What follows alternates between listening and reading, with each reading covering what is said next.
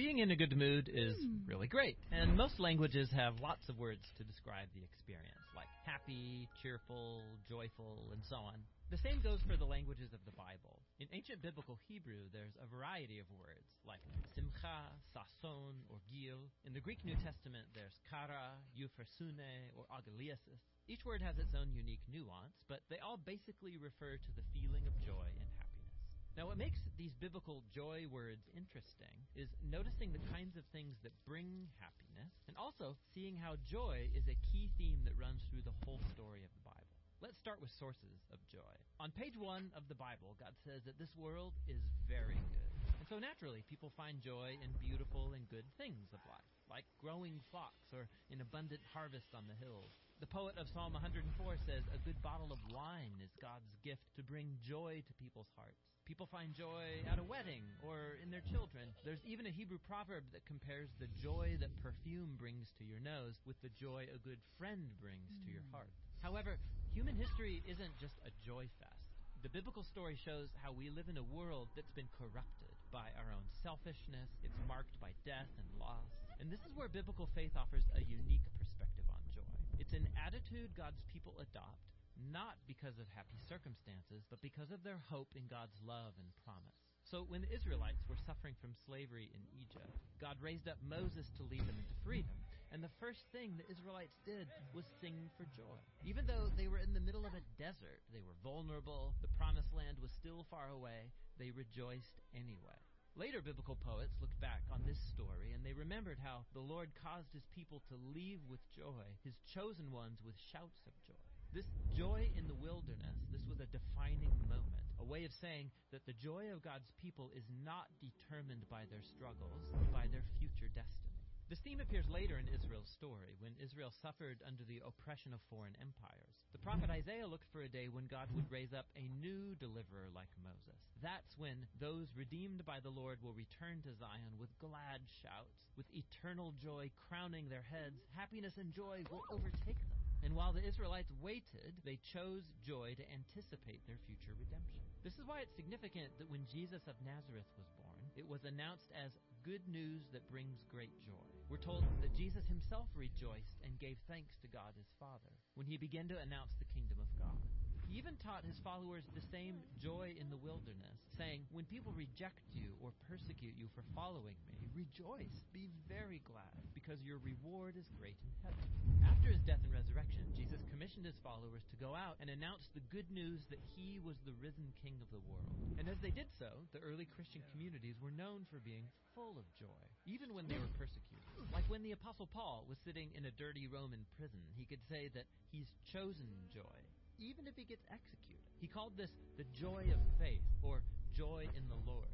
He believed it was the gift of God's Spirit, a sign that Jesus' presence is with you, inspiring hope in the midst of hardship. And when you believe that Jesus' love has overcome death itself, joy becomes reasonable in the darkest of circumstances.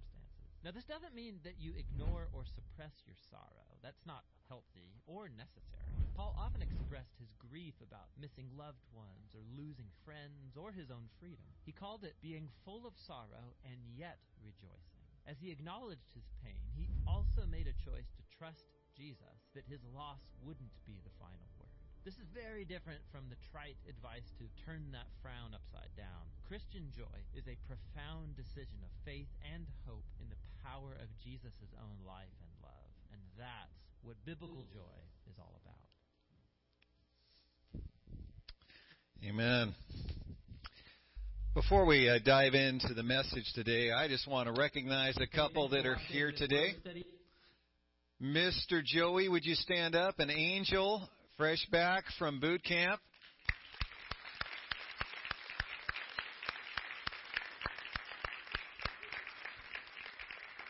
So you guys both have leave for how long?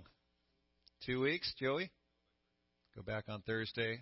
So uh, they're cracking the whip with you a little more, huh?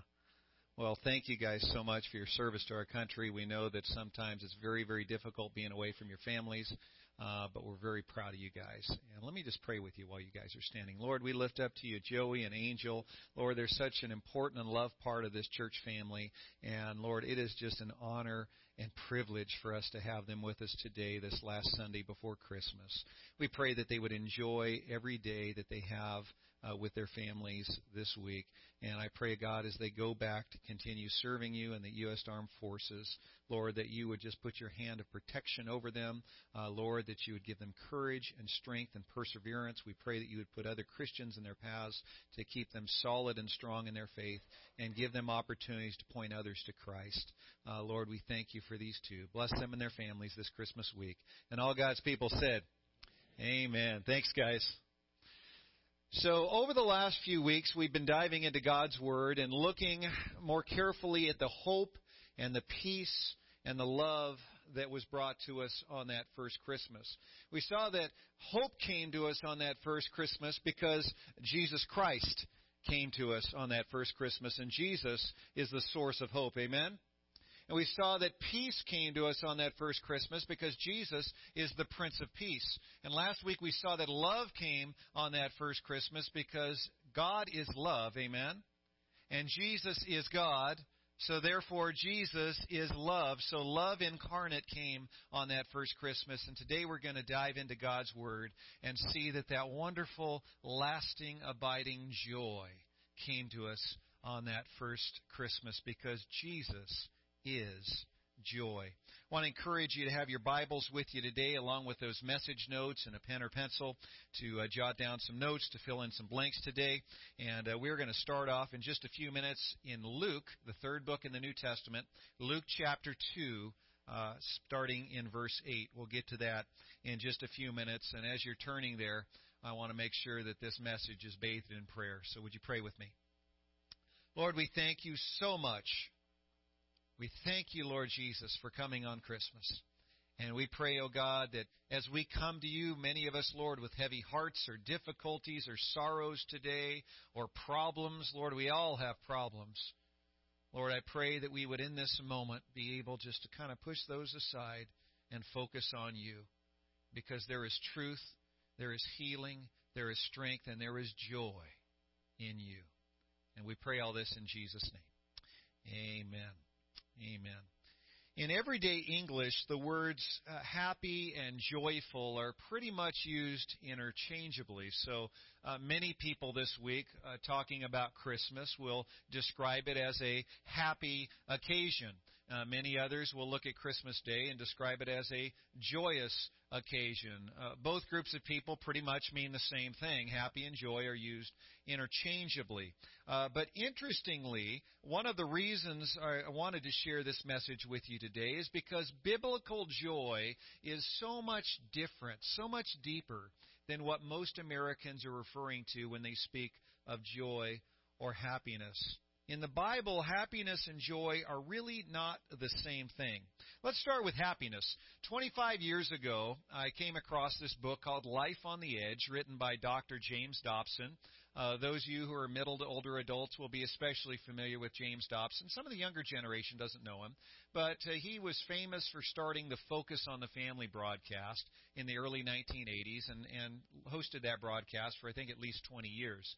And so Dr. Dobson, a well-known, respected psychologist and Christian leader, and he wrote this book Life on the Edge back in around 1990, specifically designed for teens and young adults. And early in that book, he makes this statement. He wasn't the first to say this, but he was the first that I read to say it. And he, James Dobson basically said happiness is based on happenings. If your happenings that are taking place around you are good, you will tend to be happy. If the happenings around you are kind of lousy, you'll tend to be unhappy. He says, but joy is much different. Joy is much, much deeper. And, and that really stuck with me these past 25 years that happiness is based primarily on happenings. I really liked how he said that, and I really liked in that video. Over the next half hour, we'll be unpacking some of the things that were said in the video. The guy talks really fast, so you may have missed a few of these. I want to highlight a few of the things that were said that were so good in that little overview of joy video we saw a few minutes ago. One of the things that they said was, Joy in the wilderness is a defining moment in Israel's history. Joy in the wilderness is a defining moment in Israel's history. You think about it, although the Israelites had just been set free from slavery in Egypt, there were lots of excuses that they could give for the situation they were going through and why they should have a lousy attitude. There's lots of excuses they could have come up with for not celebrating, not rejoicing. There are lots of gripes and complaints they could come up with. Uh, for instance, uh, Pharaoh was chasing them in that first few weeks. Uh, they were living in makeshift tents. The food wasn't great. The water was scarce, and it was taking forever to get to the promised land. A trip that should have taken maybe a few months took them 40 years. There was a lot they could complain about, and as you know, most of you, the history of the people of Israel going through the wilderness, they did complain about all of those things at some time or another. There were so many things that they could complain about over those 40 years. Many of them chose to complain instead of choosing to rejoice. God had designed that to be a defining moment in the midst of your difficulties, in the midst of your challenges. I want you to choose joy. And the majority of the adults in the Israelite community said, thanks, but no thanks. Most of them chose despair over rejoicing. They chose disbelief over faith.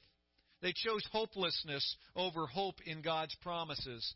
And as a result, with only two exceptions, uh, Caleb and Joshua, with only those two exceptions, no adult who had left Egypt was able to cross into the promised land 40 years later. Only two men of the hundreds of thousands were allowed to cross. For all time, God, God wanted Israel to know in no uncertain terms that He expects His people to choose joy. Which leads us to this wonderful definition of joy that was given in the video. We'll put it on the screen for you. It's really a great definition. Joy is an attitude. It's an attitude that God's people adopt, not because of happy circumstances, but because of their hope in God's love and promise. Isn't that good? Let's read this together. Joy is an attitude that God's people adopt, not because of happy circumstances, but because of their hope in God's love and promise. I want to thank the 10 of you that read that with me. Now let's all do it together. Joy is an attitude that God's people adopt, not because of happy circumstances, but because of their hope in God's love and promise. When they were acknowledging that Jesus, well, I should say a little more specifically in their day, when the people in Israel were acknowledging that God was sovereign in charge of their circumstances and that He could bring them through because of His love and because of His promise, the people of Israel did okay. But when they forgot that or pushed that truth aside, they had some problems, didn't they? When they were wandering in the wilderness, it was not a sin for the Jewish people to recognize that the water was scarce or that the food was bland or that the ground was hard that they were sleeping on. But it was a sin for them to be ungrateful to God. It was a sin for them to fix their thoughts and their attitudes on their crummy circumstances instead of focusing their thoughts and attitudes on the God who transcended their circumstances. Does that make sense? So it's not a sin to acknowledge that your situation stinks. But where you focus your perspective, your attitude, your thoughts, your heart's affections makes all the difference in the world. One of my favorite Christmas movies, maybe you've been watching some Christmas movies the last few weeks. We watched It's a Wonderful Life last night. Anyone seen that yet this Christmas season? Wow. What a bunch of stick in the muds. No one has seen It's a Wonderful Life. This okay, we've got a couple over here. All right, we've got Joyce has. Really, the Wild family hasn't seen it this year yet? Amazing. So that's a great one we saw last night. But last weekend, it was one of my favorites. A Charlie Brown Christmas. Isn't that a great little movie? And the kids like it because it's short. So if they don't like it, at least it's over fast. So the Charlie Brown Christmas, early in the movie, Linus is talking to his good buddy Charlie Brown. You remember what Linus says? He says, Charlie Brown, you're the only person I know who can take a wonderful season like Christmas and turn it into a problem. Only one I know that can take a wonderful season like Christmas and turn it into a problem. A lot of us have that same problem, as Charlie Brown, don't we? We turn it into a problem. Let's be honest. Many of us are looking back on 2018, and, and as we're honest with ourselves and others, we look back at 2018 and say, honestly, it was kind of a rotten year. It was kind of a crummy year. Some of us are looking back on 2018 and we say, you know what? It was kind of a lousy year because I lost my job. Or I had to move because I couldn't pay for my rent or my mortgage. Others of us lost loved ones in this 2018 year, and it still weighs heavily on us now that for some of us, we're at our first Christmas without that loved one. Others of us have had health diagnoses that were difficult. Uh, I just in the past uh, week or so was over at uh, Fernando Lopez's house. That family's struggling as he's dealing with stage four cancer. And it's just invading his throat and esophagus. He can't even swallow food or water. And so he's on that feeding tube and he's getting so discouraged. It's hard when the doctor gives us that diagnosis of cancer or some other illness. Some of us look back on 2018 and when we're honest, we just say it was kind of a lousy year. It's kind of a lousy year. But this Christmas season, right in front of our noses, is this glorious truth that God is with us. Because Jesus is with us. And Jesus brings us hope, and Jesus brings us peace, and Jesus brings us love, and Jesus brings us great joy. Look at that passage that I had you turn to in Luke chapter 2. Luke chapter 2, starting in verse 8. And there were shepherds living out in the fields nearby, keeping watch over their flocks at night. An angel of the Lord appeared to them, and the glory of the Lord shone around them, and they were terrified. But the angel said to them, Do not be afraid. I bring you good news of. What was that again? Great joy. That will be for most of the people, most except for you. Not what it says, is it? Good news of great joy that will be for all the people. Today in the town of David, a Savior has been born to everyone else but you. A Savior has been born to, to, to, tell the person next to you, to you. And He is Christ the Lord.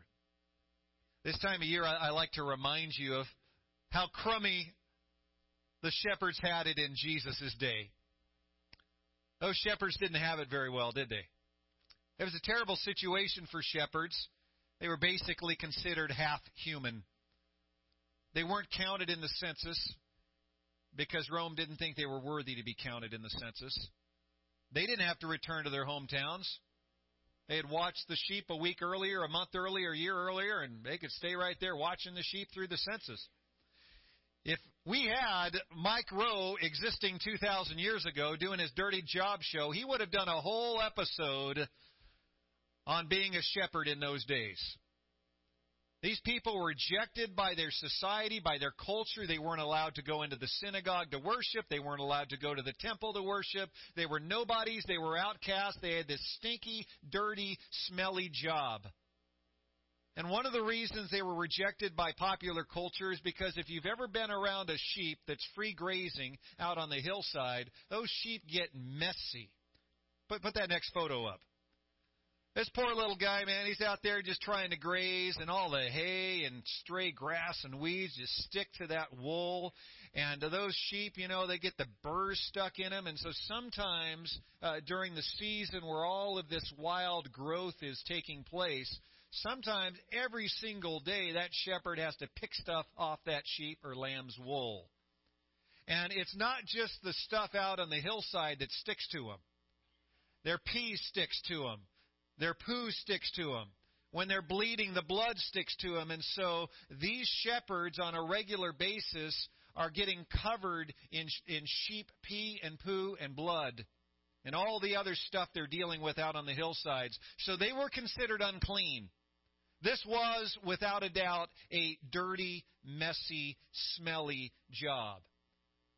You didn't go to a, a shepherd and ask them for their secret for deodorant or perfume.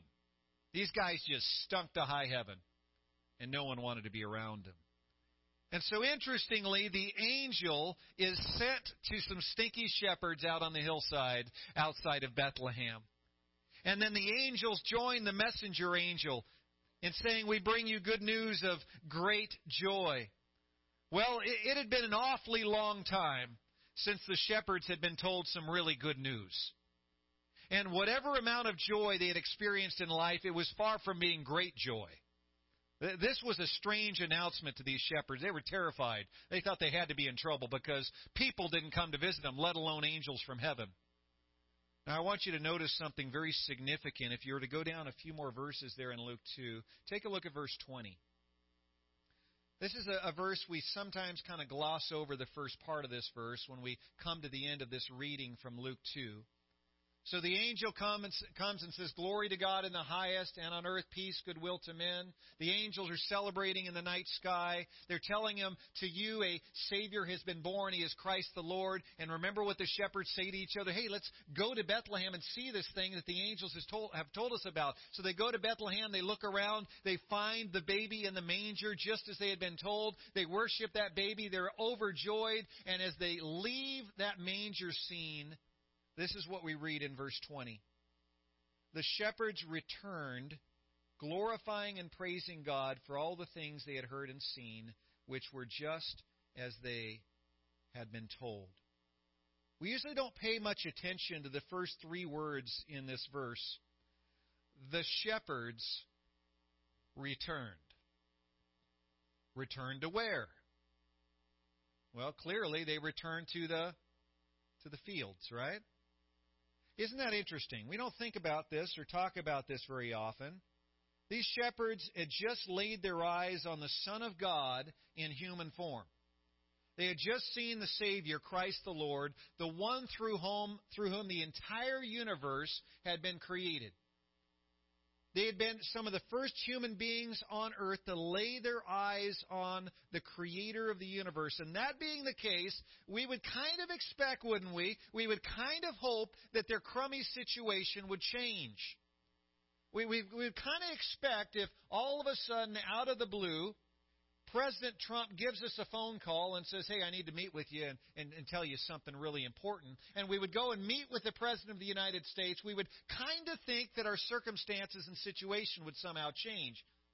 And maybe if I'm one of only a small handful on the planet to experience meeting this great leader, and the greatest one I could think of in our perspective in 2018, and we know Trump ain't no Jesus. Some of you like that comment, huh? So, I promise no more political comments in the message. So, if you get to meet Jesus, you would expect your situation to change, right? And yet, these shepherds return to those same fields that they had come from.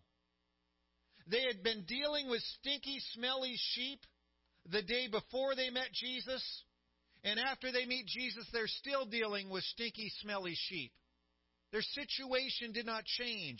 Their circumstances did not change. They weren't given a better job offer. They weren't given an opportunity to shower and clean up so they wouldn't smell so bad.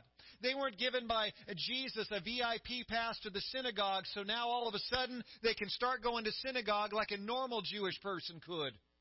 None of that. They go back to that exact same stinky, smelly situation, but they went back completely changed, didn't they? They went back changed. Their attitude changed. They returned to this cold and stinky fields rejoicing. Their circumstances didn't change, but their attitude had changed. Joy, as we saw in that video, joy is an attitude that God's people adopt not because of happy circumstances, but because of their hope in God's love and promise. The angel told the shepherds that he had come to bring good news of great joy. And within a few short minutes, the shepherds came to understand something that we often fail to understand. Good news of great joy can never be found in our circumstances or in our jobs or in our approval ratings in popular culture. Good news of great joy can only be found in Jesus. Can only be found in Jesus. Beside my desk, I have a little plaque next to my desk here in the FCC office that our secretary Holly got for me a few years back, and She knew it was one of my favorite quotes. I share it with, with you every once in a while. It's a quote from the 17th century monk, Brother Lawrence. And that little placard next to my desk says this I turn my little omelet in the pan for the love of God.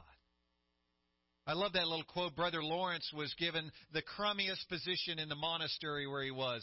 No one wanted to be the cook. You think it's hard cooking for your family at Christmas time? Try cooking for a monastery full of grumpy single men. No one wanted to be the cook.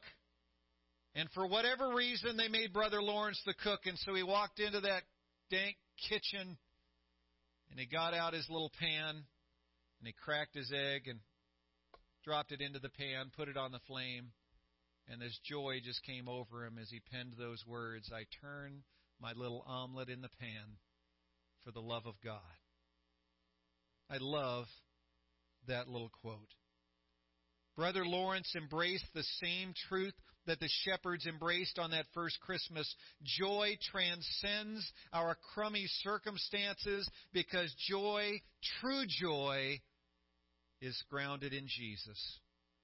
Many years ago, I'm told that a Russian countess accepted Jesus Christ as her Lord and Savior. And so she was excited about Jesus, and she was telling anyone who would listen. And the czar pretty much got tired of hearing this countess talk about Jesus. So that Russian leader, that czar, decided to throw her into one of his worst prison cells. He put her in one of the worst prison cells, uh, surrounded by some of the most notorious and wicked and deprived prisoners in Russia. And he put her in that prison cell. In about 24 hours, he brought her back out and asked that she come into his presence. And here's what that czar said to her. He said, with a smug look on his face, Are you ready now to renounce your silly faith and come back to the pleasures of the court? You know what she said in response? The czar couldn't believe what came out of her mouth. She, with a smile on her face, said, I have known more real joy and more real happiness in one day in prison with Jesus than I have known in a lifetime in the courts of the czar. Wow. What an amazing realization that she had come to. That a prison cell with Jesus at your side is much better than luxury without Him. Because true joy is found in Jesus. At the end of the video we watched a, a few minutes ago, the narrator shared this powerful truth that you possibly missed because it was said so fast. Here's what he said Christian joy is a profound decision of faith and hope in the power of Jesus' own life and love. Isn't that good? Isn't that good? Would you read that with me as well, please? Christian joy is a profound decision of faith and hope in the power of Jesus' own life and love. That's better. That was about 20 people that time. All together this time. Here we go. Christian joy is a profound decision of faith and hope in the power of Jesus' own life and love. Do you agree with that statement? That joy is a profound decision. It is not an emotion. It is not something that comes by accident. It's not something you stumble upon. It is a profound decision. Almost without exception, when we are feeling discouraged and we're down in the dumps, we're fixated on the circumstances around us. We can't see the forest for the trees. We have a pile of bills to pay. Our kids are driving us up the wall. Our joints hurt, and our dog doesn't like us anymore. We're fixated on the circumstances around us. It feels like we're drowning in an ocean of problems because it's especially true that when we go through this life, and sometimes it's especially true when we go through this season of Christmas, the problems seem to be a bit bigger for many of us. But it's especially important at these times to remember that joy is a profound decision. It's a decision to focus on Jesus' life, not on your life. It's a decision to focus on Jesus' love, not on your own hate for the stuff you're dealing with. Christian joy is a profound decision of faith and hope in Jesus Christ. I want you to turn to the book of joy. That's the book of Philippians. Turn to Philippians. It truly is the book of joy. If you're ever feeling down in the dumps, spend some time in Philippians. It's such an encouraging book. We'll look at a, a few verses here together today, but that's just a smidgen of the joy that we can find in this great book. So in Philippians chapter 1, as Paul is beginning to write this letter to the Christians there in the city of Philippi, he says this, starting in verse 3 of chapter 1. He says, I thank my God every time I remember you. In all my prayers for all of you, I always pray with joy because of your partnership in the gospel from the first day until now, being confident of this, that he who began a good work in you will carry it on to completion until the day of Christ Jesus. Does Paul sound pretty joyful in these verses? Do you remember where Paul was when he wrote the book of Philippians? He was on an island on vacation in Tahiti, right? He was surfing on the uh, on the shores of Maui, right? He's in a jail cell with chains and shackles. He's chained in a jail cell. And what does he say? I thank my God every time I remember you. I always pray with joy because of your partnership in the gospel. What an amazing thing for a man in the slammer to be saying. There he is in the clink, and he is rejoicing. He's rejoicing, filled with joy. Wow, what an amazing thing. He's wearing chains and he's rejoicing. How was this possible? It was possible because Paul had chosen joy. He had made a profound decision of faith and hope in the power of Jesus' own life and love, and Paul so much wanted his fellow Christians to make this same profound decision of faith. That's why Paul urges us over in chapter 3 of Philippians, verse 1. He says, Finally, my brothers, rejoice in the Lord. Regardless of what you're going through, don't forget where I am. I'm in the slammer. If I can rejoice in this prison cell, then you can rejoice too. Finally, rejoice in the Lord. And in case they did what some of us do when we're reading Scripture in our devotion time, we, we get halfway down the page and realize we weren't paying attention. In case they were reading chapter 3 and they weren't paying attention at verse 1, look at chapter 4, verse 4. He drives the point home so they will not miss it. Philippians 4 4. Rejoice in the Lord most of the time. No? Rejoice in the Lord the vast majority of the time. Rejoice in the Lord always. Did you miss that? I will say it again. Rejoice. No way they could have missed that. Do you suppose we have a, a mistranslation here? Uh, do you think maybe chapter 4, verse 4 is a mistranslation? Do you think maybe we don't have that correct in the English? Maybe if we go back to the original Greek, we would discover that Paul is saying, Rejoice in the Lord almost always. Rejoice in the Lord every day except for Mondays and every other Friday. No, you go back to the original Greek, and you know what Paul says? Says, Rejoice in the Lord always.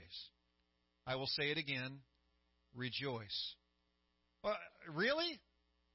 I'm, I'm supposed to always rejoice, even when I get fired from my job? Yes. Even when my kids are acting crazy and driving me up the wall? Yes. Even when I get that shut off notice for my utilities or I get that eviction notice from my landlord? Yes. Even when that loved one that's been a part of my life for the last 50 years passes away, even then? Yes, even then. Even when my dog doesn't like me. Yeah, even when your dog doesn't like you. He says, Rejoice in the Lord always. That doesn't mean that we don't feel pain. It doesn't mean we don't experience heartache. It doesn't even mean we never get discouraged. But in the midst of the pain, in the midst of the heartache, in the midst of the discouragement, we reach up and we choose joy anyway. In the midst of our pain, in the midst of our heartache and discouragement, we choose joy because Christian joy is a profound decision of faith and hope in the power of Jesus' own life and love. Your pile of bills does not change the fact that Jesus lived and died for you because he loves you more than life itself. Loved ones staying or leaving does not change the fact that Jesus Christ is preparing a place for you in heaven so your faith and hope can rest confidently in him. Even when your dog hates you, there is joy in the Lord. Ultimately, if I have to choose between Jesus loving me or Fido loving me, I'm going to pick Jesus loving me every time. Every time. Every time. I'm going to choose Jesus loving me. I'm going to choose His hope. I'm going to choose His peace. I'm going to choose His joy. Many Christians point to Philippians 4:13 as one of their favorite verses in the Bible. Many of you know it. I can do all things through. Isn't that a great verse? I can do all things through Christ, through Christ who strengthens me. But most of us who like that verse don't know the context of that verse. Do you know what it says in the prior three verses leading up to, to Philippians 4:13? Take a look. Look at Philippians 4, starting in verse 10.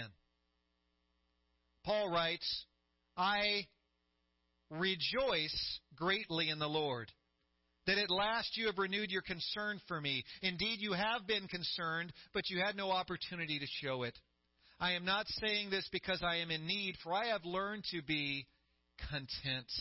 Whatever the circumstances, I know what it is to be in need, and I know what it is to have plenty. I have learned the secret of being content in any and every situation, whether well fed or hungry, whether living in plenty or in want. I can do all things through Christ who strengthens me. Do you see that Paul's contentment and his joy were both the result of the powerful decision he had made to trust in Jesus' life and love?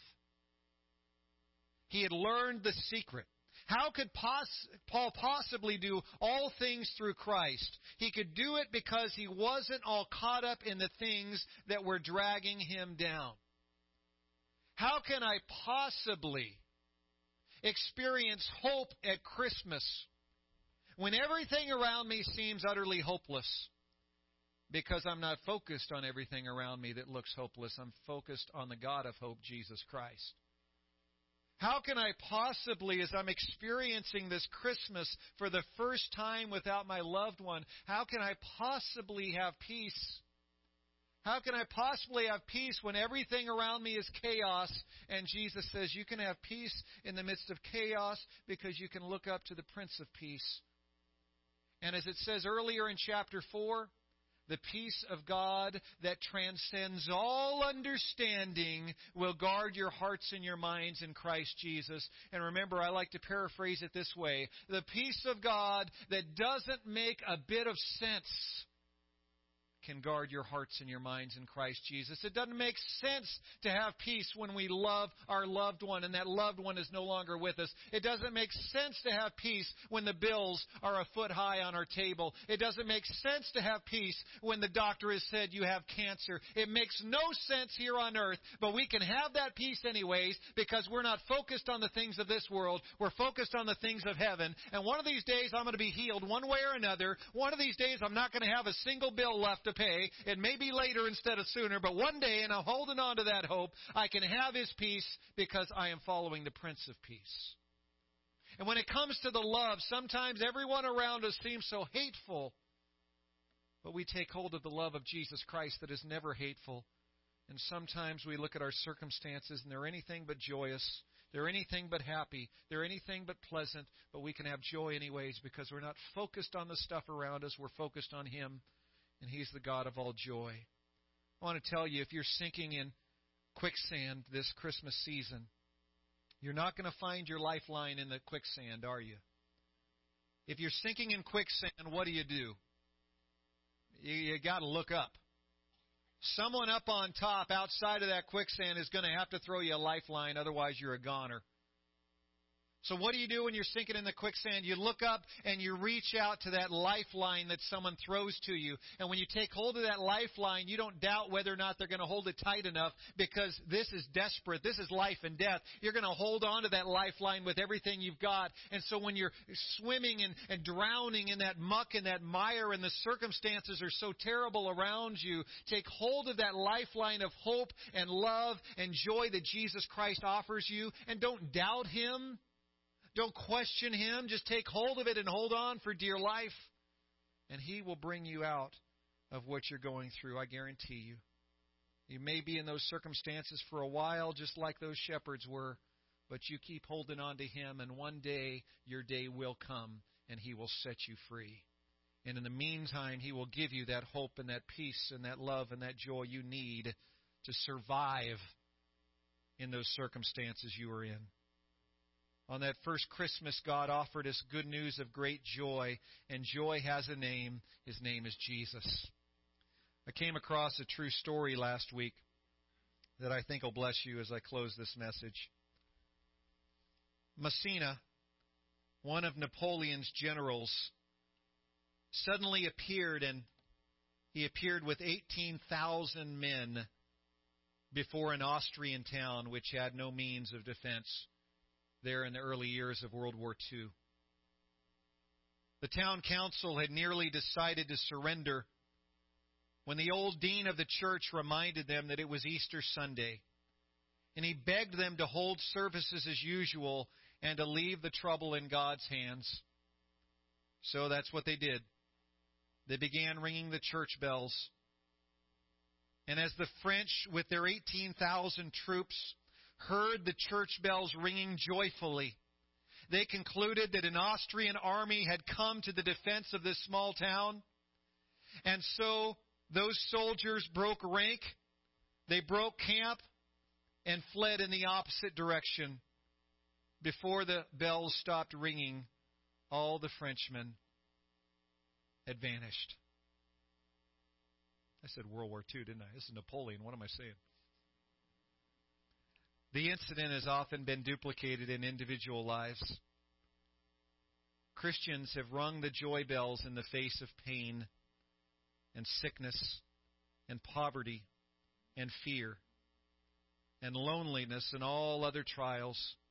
Then the joy bells have conquered. Speedily the foe has slunk away, for no enemy is quite so strong as faith accompanied with joy in Jesus. That was a blessing when I read that. I hope it's a blessing to you.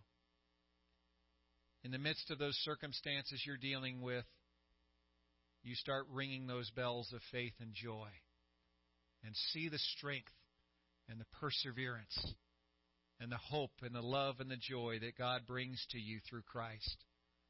I hope that you celebrate Jesus this Christmas week and take hold of that joy that He offers. And I can't promise you that your circumstances will change immediately, but I can change. I can promise you, if you choose joy, your circumstances will not overwhelm you like they have been, because you're going through them with Jesus right there with you. Lord, we come to you, thanking you for the reminders this past few weeks you've given us about your hope offered in the midst of hopelessness, your peace offered in the midst of our chaos, your love offered in this world that doesn't understand love, and your joy, your unspeakable joy that we can choose in the midst of our circumstances. Lord, it's so hard when we're here on earth to not be fixated on all the stuff going on around us that pulls us down. But Lord, I pray that you would help us to lift our eyes above the quicksand. Look our eyes and focus them on you and take hold of that lifeline that you offer. Lord, I pray especially for those here today who are hurting. Lord, do give them the peace and the hope and the love and joy that they need today. And give us the faith to trust in you in the midst of what we deal with. In Jesus' name.